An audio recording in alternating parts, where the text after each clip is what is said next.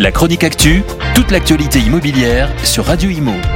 En partenariat avec Regus, des espaces de travail adaptés à chacun. Depuis plusieurs mois maintenant, le gouvernement souhaite faire évoluer la législation afin de contrer les meublés touristiques dans certaines zones. Nous en parlons souvent sur Radio Imo. Dans certaines villes très touristiques, de plus en plus de propriétaires préfèrent insérer leurs biens sur le marché de la location meublée touristique courte durée, sur quelques mois, plutôt que sur le marché classique de la location à l'année, car les gains sont bien plus importants. Problème, c'est un usage qui fait grimper le prix de l'immobilier et les habitants du secteur ne peuvent donc plus s'y loger.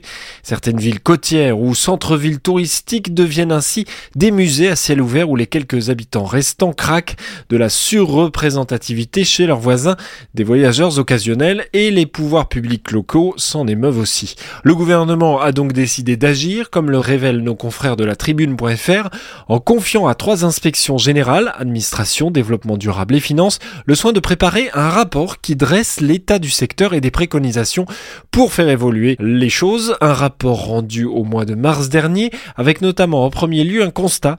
Les mesures prises par les pouvoirs publics ont d'abord favorisé le développement de ce marché meublé touristique. Abattement d'impôts et de cotisations foncières sont très vite pris en compte par les propriétaires.